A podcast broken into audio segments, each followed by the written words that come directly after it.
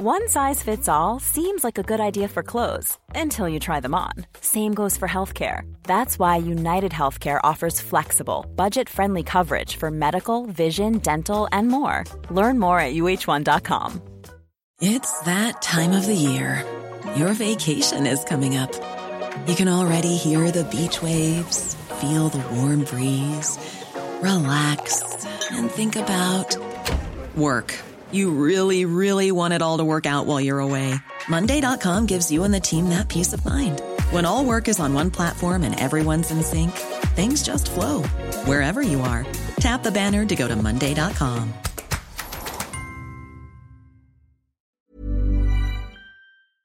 When we first started working on this episode, there was one question that plagued us from the start.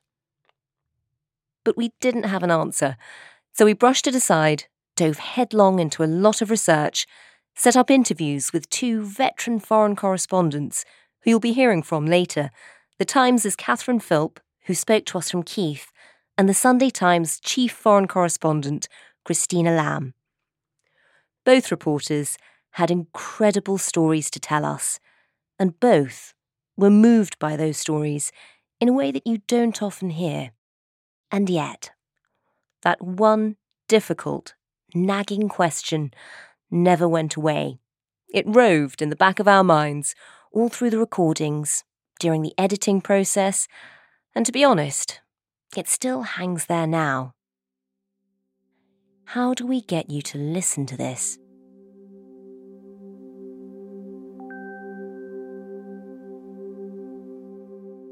Because today, we're talking about how rape is used as a weapon of war and how it's being used in Ukraine. I know. It doesn't sound like an easy listen. And it isn't. But it is such an important one. For years, when we talked about wars, we rarely talked about the attacks on women. Because it was easier to look away. But we can't let these atrocities continue in the shadows rape as a weapon of war is not new. But our understanding of it, our intolerance of it, well, that part might be changing. And that's why we really want you to hear this episode. And I just want to add these aren't just stories of misery. Behind every report of rape is a story of incredible courage. And every time the world rises up and condemns these acts, it represents a little bit of progress.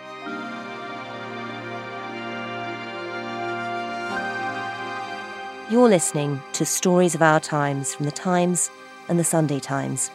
I'm Manveen Rana. Today, the weapon of war we don't want to talk about.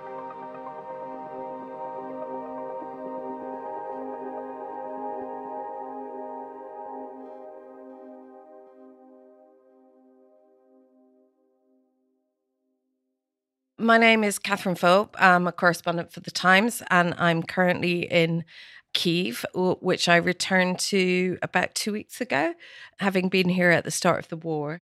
And Catherine, just tell us a bit about what you've seen in the last couple of weeks.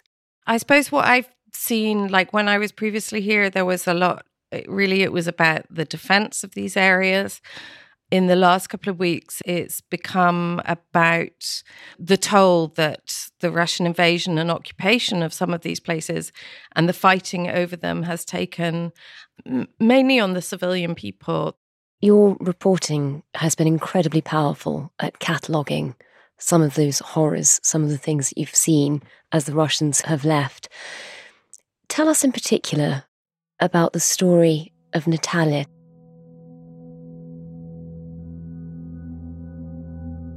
I mean, firstly, I will say her name is not Natalia.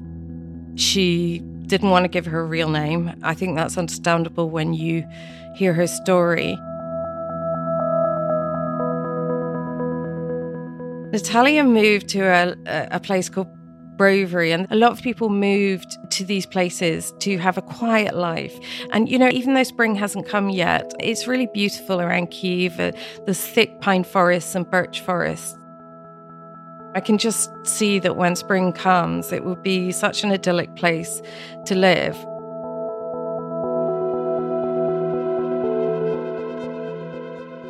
She described it to me that her husband had designed every last thing about their home. They loved it so much. And it was all built of like natural stone and natural woods because they wanted to be at one with nature. And they, they even said to me, um, they wouldn't cut down a tree in the forest even for Christmas. They had the same potted tree that they would reuse every year.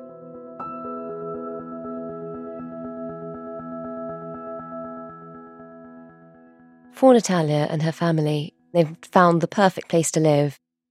What was the first sign that war had suddenly arrived on their doorstep? I mean, obviously, they were aware of the invasion. It, it's odd because I didn't question her intently over why she didn't leave. A lot of people, especially in those kind of places, felt the war had nothing to do with them and it would pass them by.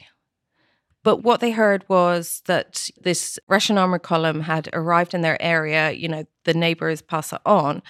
And they actually told me that they went down and to the road and kind of stood out there, like thinking that the soldiers would not linger and just wanted to say hi we're civilians like leave us alone. And i i know this is very hard for us to understand after we've heard about these atrocities but remember that the Russians were their neighbors and they're not people that they knew to be afraid of in this necessarily in this way not in these areas anyway. Obviously there was a war in in the southeast. So they wanted to say essentially we're not a threat but they came across no one. And so they retreated to their house and they hung a white sheet on their gate as so many people did to show that they weren't a threat. And then what happened?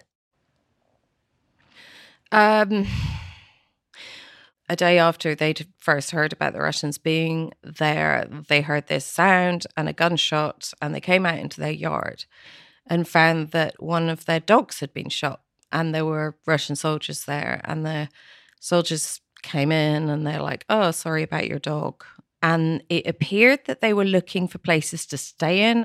So I think what happened in that case was that they saw this house, thought they would move in, just get rid of the dogs, they're a threat. And then came across this family still living there and retreated.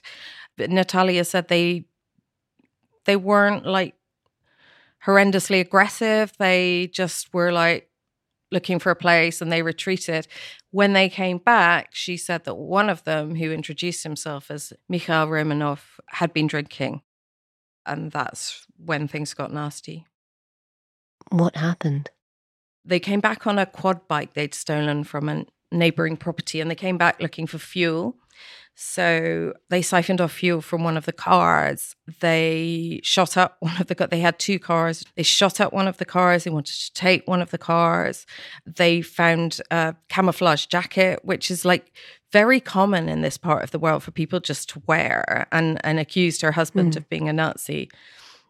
All of this went on. Um, they then left and then later came back. And that time that they came back, they heard the gate go again. They were obviously extremely frightened at this point by what was going on, but there was a lot of military action in the town. Their phones weren't working, and it wasn't really viable to uh, try and escape. And obviously, by this point, their cars had been destroyed. Um, so they heard this noise, and her husband went out to see what was happening at the gate she heard a gunshot, and the next thing she remembers is the men were suddenly in her house, and she said, "What what happened to my husband?" And she looked outside, and he was he was lying dead. What what did she what did she do?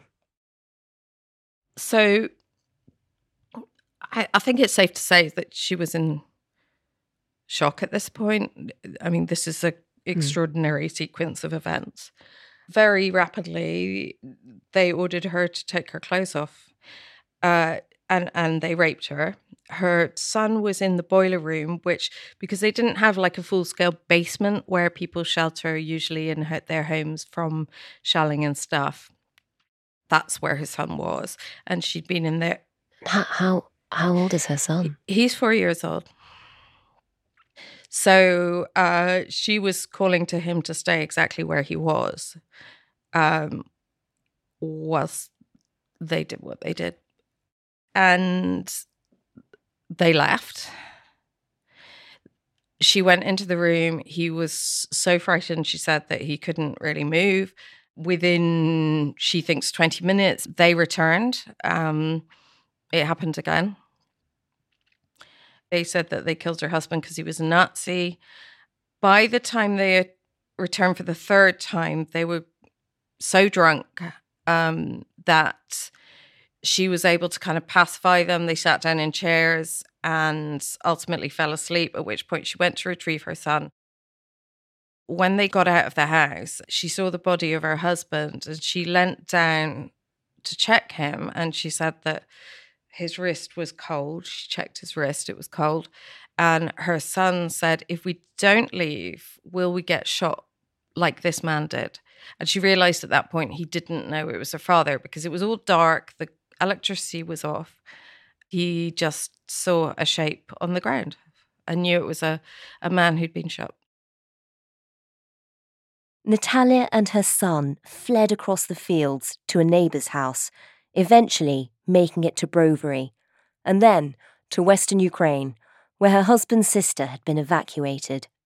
It was her sister in law who persuaded Natalia to report her rape to the police. As a result, it is the first case that has been lodged with the Ukrainian prosecutor general as a criminal investigation to the level of a war crime.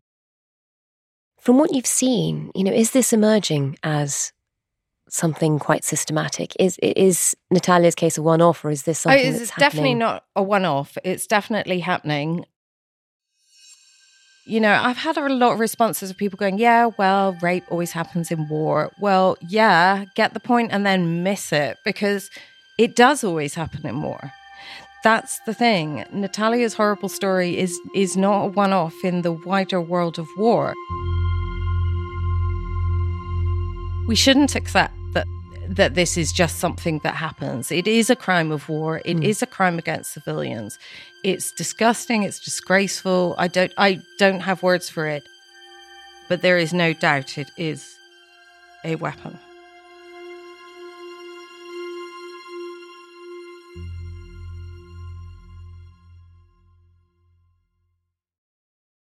Catherine, for Natalia, I mean, um, how is she now? And how is her son?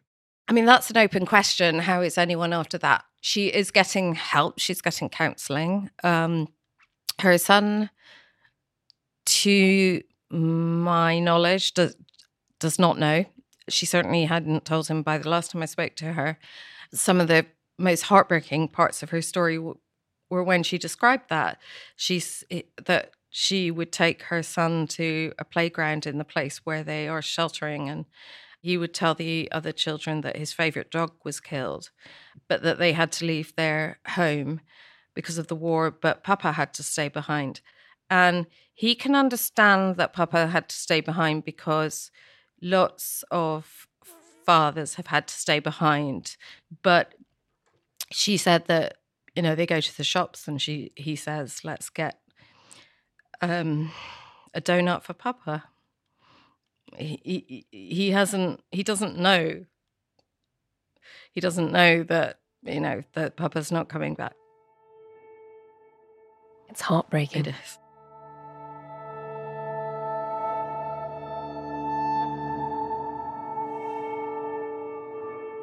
In a moment, we'll hear from the Sunday Times chief foreign correspondent, Christina Lamb, on the long history of rape as a weapon of war and a case in 1998 that began to change things. That was the very first time that war rape as an international war crime was successfully convicted. But first, I'm Matthew Campbell, foreign features editor at the Sunday Times. I've always had a hunger for news, finding out things about parts of the world away from the beaten track. We can only do this thanks to the subscribers of the Times and Sunday Times. Subscribe today by visiting thetimes.co.uk forward slash stories of our times.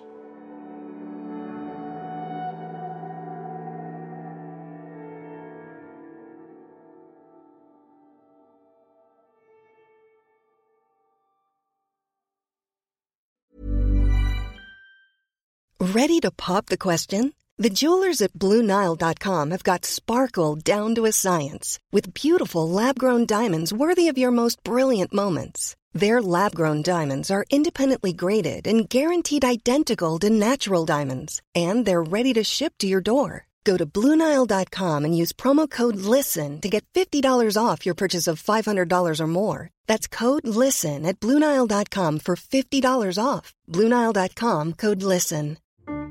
I'm David Baddiel. I'm a writer and a comedian and a Jew.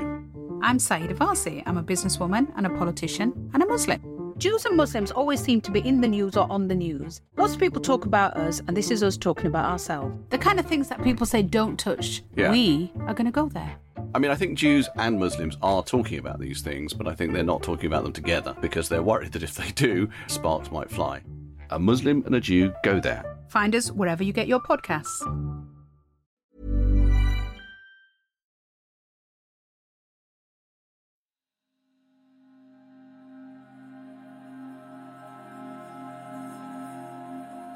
I've done a lot of research into rape being used in war, and it, it's very hard to find a single conflict where it hasn't happened.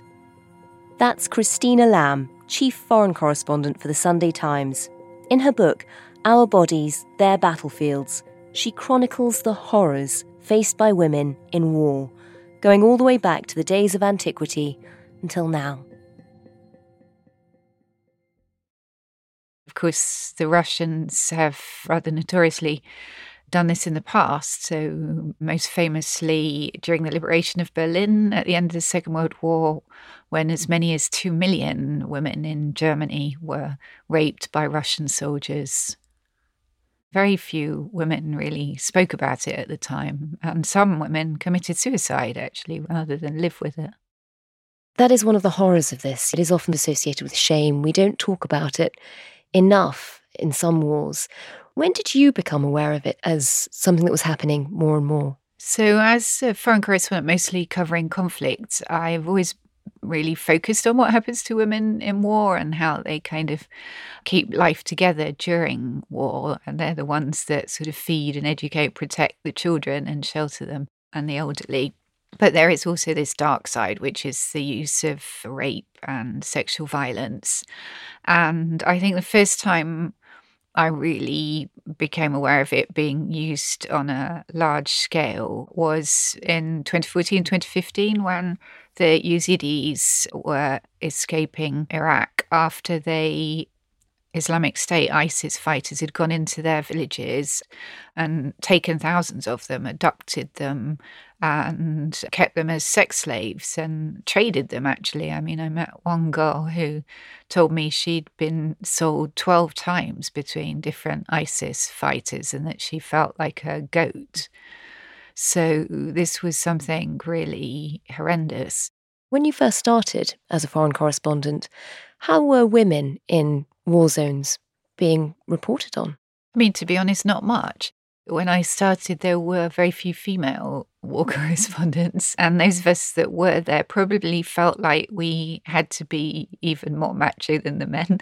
so, you know, it was very much the focus on the fighting. But I was always very interested in, I think, because I never set out to be a war correspondent, it was kind of by accident. I was much more interested in how you live in a country where all hell's breaking loose around you. Because in all of these places, these wars have been going on for a long while in Afghanistan, Iraq, Libya, Syria, but, but millions of people still live there and actually go to work and get married and have children. And so that fascinates me much more than the actual fighting, I have to say. And there is that, there is that the whole experience of just life within a war zone.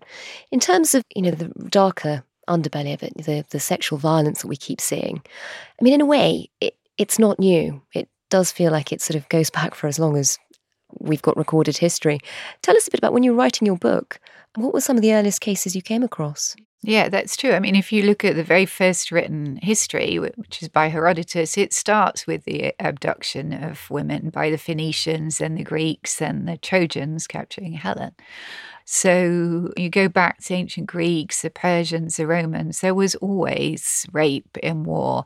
But often that is because of the sort of general breakdown of rules of society and the opportunity that there is and maybe the adrenaline of war rather than actually a systematic weapon, which is what I think has happened in recent years, where people have been ordered to, to rape. But whichever case it isn't right, the fact that this is still happening in 2022, I think is completely shocking. Clearly, it is something that's happened forever, but you're right, it feels like something has changed. It does seem more systematic more recently. Take us back to 1998, because I suppose that feels like a, a, sort of a seminal moment in this awful history of sexual violence in war, in terms of what was happening in Rwanda. So, I mean, the 90s are interesting because, so for a lot of people, that's the first time that people became aware of sexual violence in war because of Bosnia, really. Mm. There are echoes of that now, of people saying, um, how could this possibly happen in Europe? There were rape camps set up and huge numbers of women were raped. Vojnika, mislim, bile su sobe tamo u kojima su vjerovatno bile žene jer su se čule ovaj skrika, vriska, to.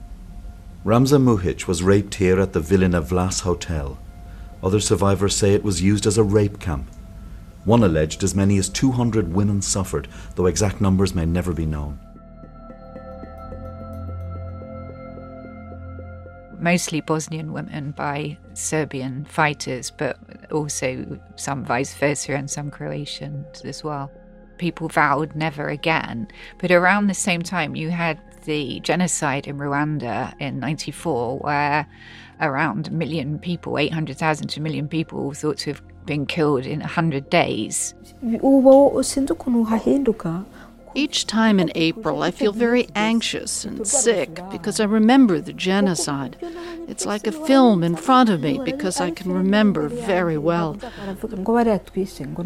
They said, Those we have killed will serve as a mattress for our dead president. You will be the blanket. Instead of me staying alone, I thought, let them kill me. I have no reason to stay alive.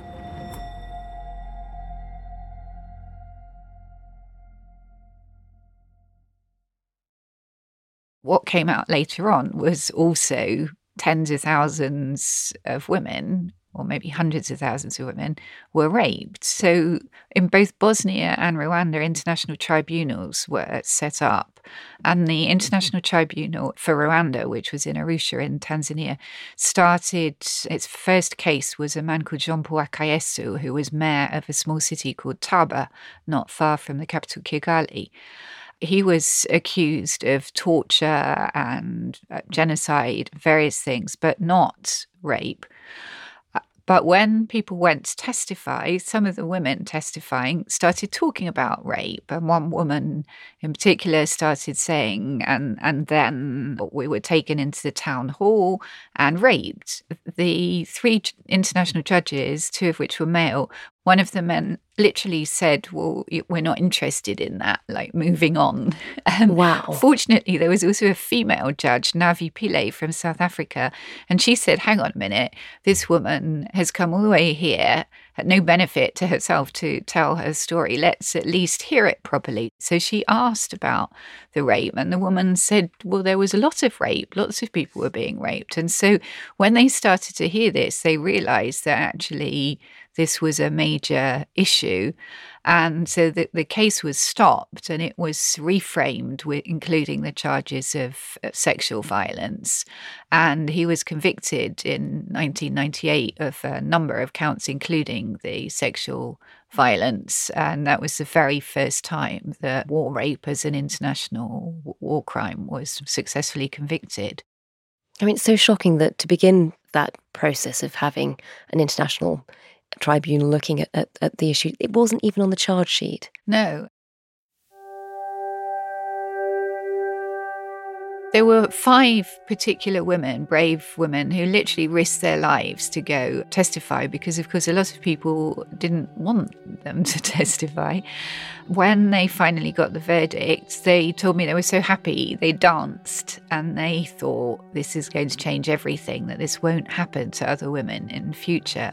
So they feel very angry and upset to see that it not only is still happening, but seems to be happening more and more. Every woman I spoke to who'd been through this told me that what they most wanted was justice. But at the moment, there is no doubt that accountability is the exception, not the rule. So people carrying out these heinous things don't ever think anything's going to happen to them. They also do it because, unfortunately, it's very effective if you want to clear an area, humiliate the population, your enemy, drive them out of a place that you can take it over. Raping the women and girls is a really effective way of doing that.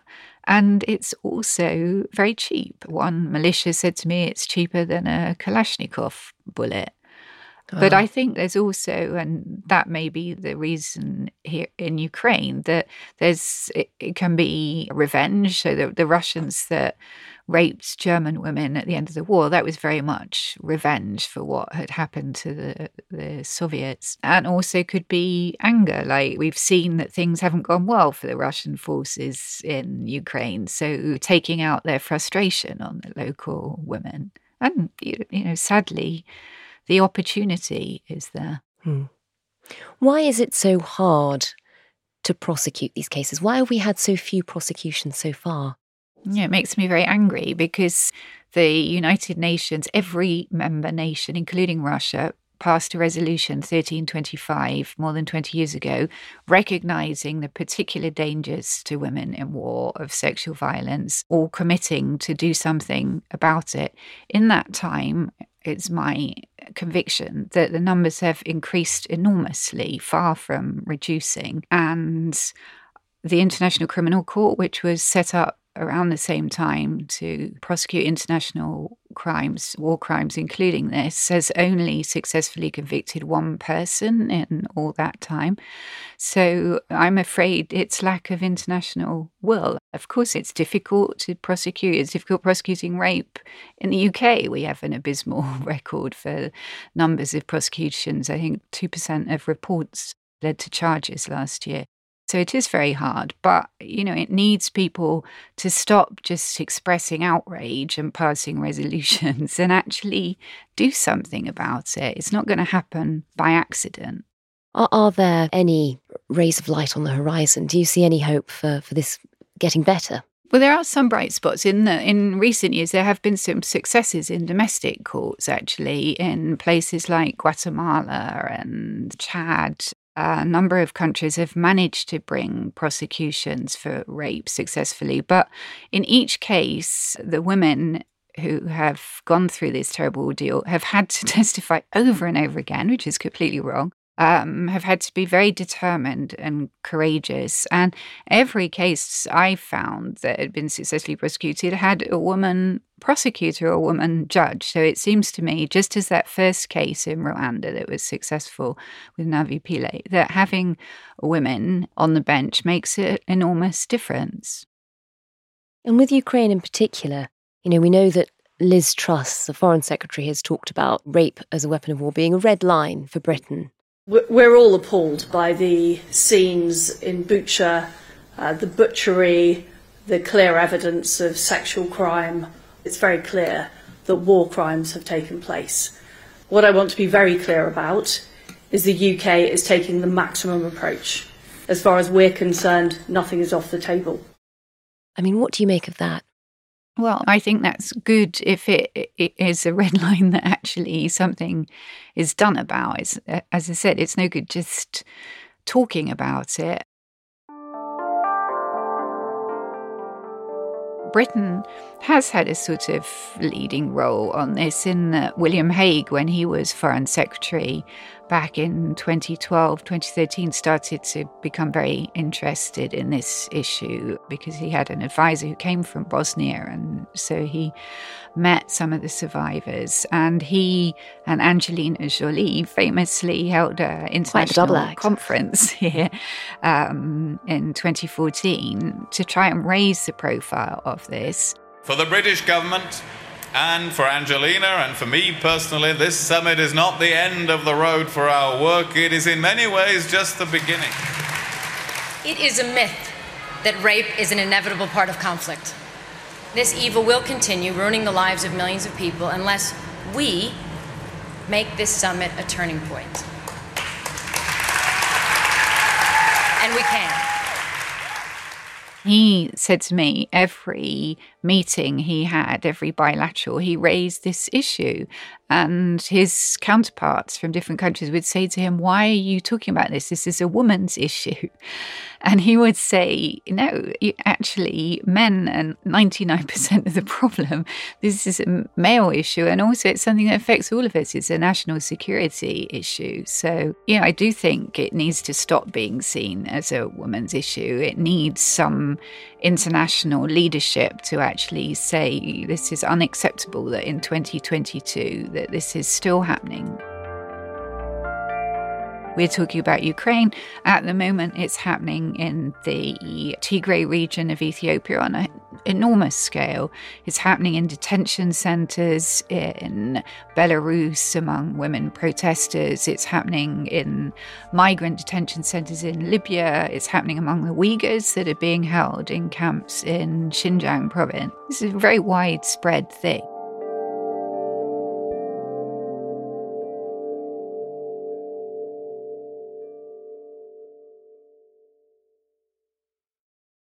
There was a, a, landmark prosecution last year, last November, in Germany, where they used the principle of universal jurisdiction, which means that anything that's a, a, war crime could be prosecuted in any country. It doesn't have to be in in the country that it took place. So they German courts actually successfully prosecuted an Iraqi who had kept a Yazidi woman as a sex slave and her five year old daughter. So he was prosecuted actually for the murder of the five year old daughter who died in the hot sun and died. So that is an example of how courts in different countries can prosecute. So the UK, for example, could prosecute something that happened elsewhere because it was seen as a, a universal crime. My one hope from what we're seeing in Ukraine, horrific as it is, that actually this is the first time pretty much where we're getting these reports in real time while it's happening. We're mm. not getting it afterwards, after the, the war. With Russian troops retreating from areas around the capital that they used to control, Ukrainian forces are moving in and are uncovering more and more stories of violence used against the local women, in particular of soldiers using rape as a weapon of war and people are horrified, rightly, and talking about it. So I'm hoping that people will actually this time do something about it. It's slightly cooling when people say, Oh my God, this is awful. How could this be happening? And you actually like, Well, this has been happening in a lot of places for a, a long time. But anything that makes people more aware of it, I think, is positive.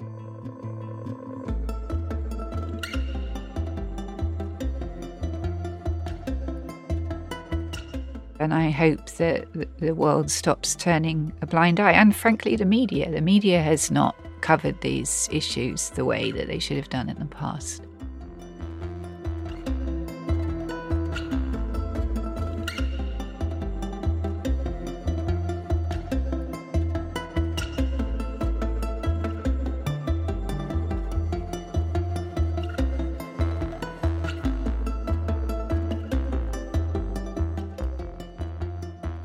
You've been listening to Stories of Our Times, a podcast brought to you thanks to the subscribers of The Times and The Sunday Times, with me, Manveen Rana, and my guests, diplomatic correspondent for The Times, Catherine Philp, and chief foreign correspondent for The Sunday Times, Christina Lamb. You can find all of their work at thetimes.co.uk with a subscription. This episode was produced by Taryn Siegel. The executive producer is Kate Ford, and sound design was by David Crackles. Thank you for listening. See you tomorrow.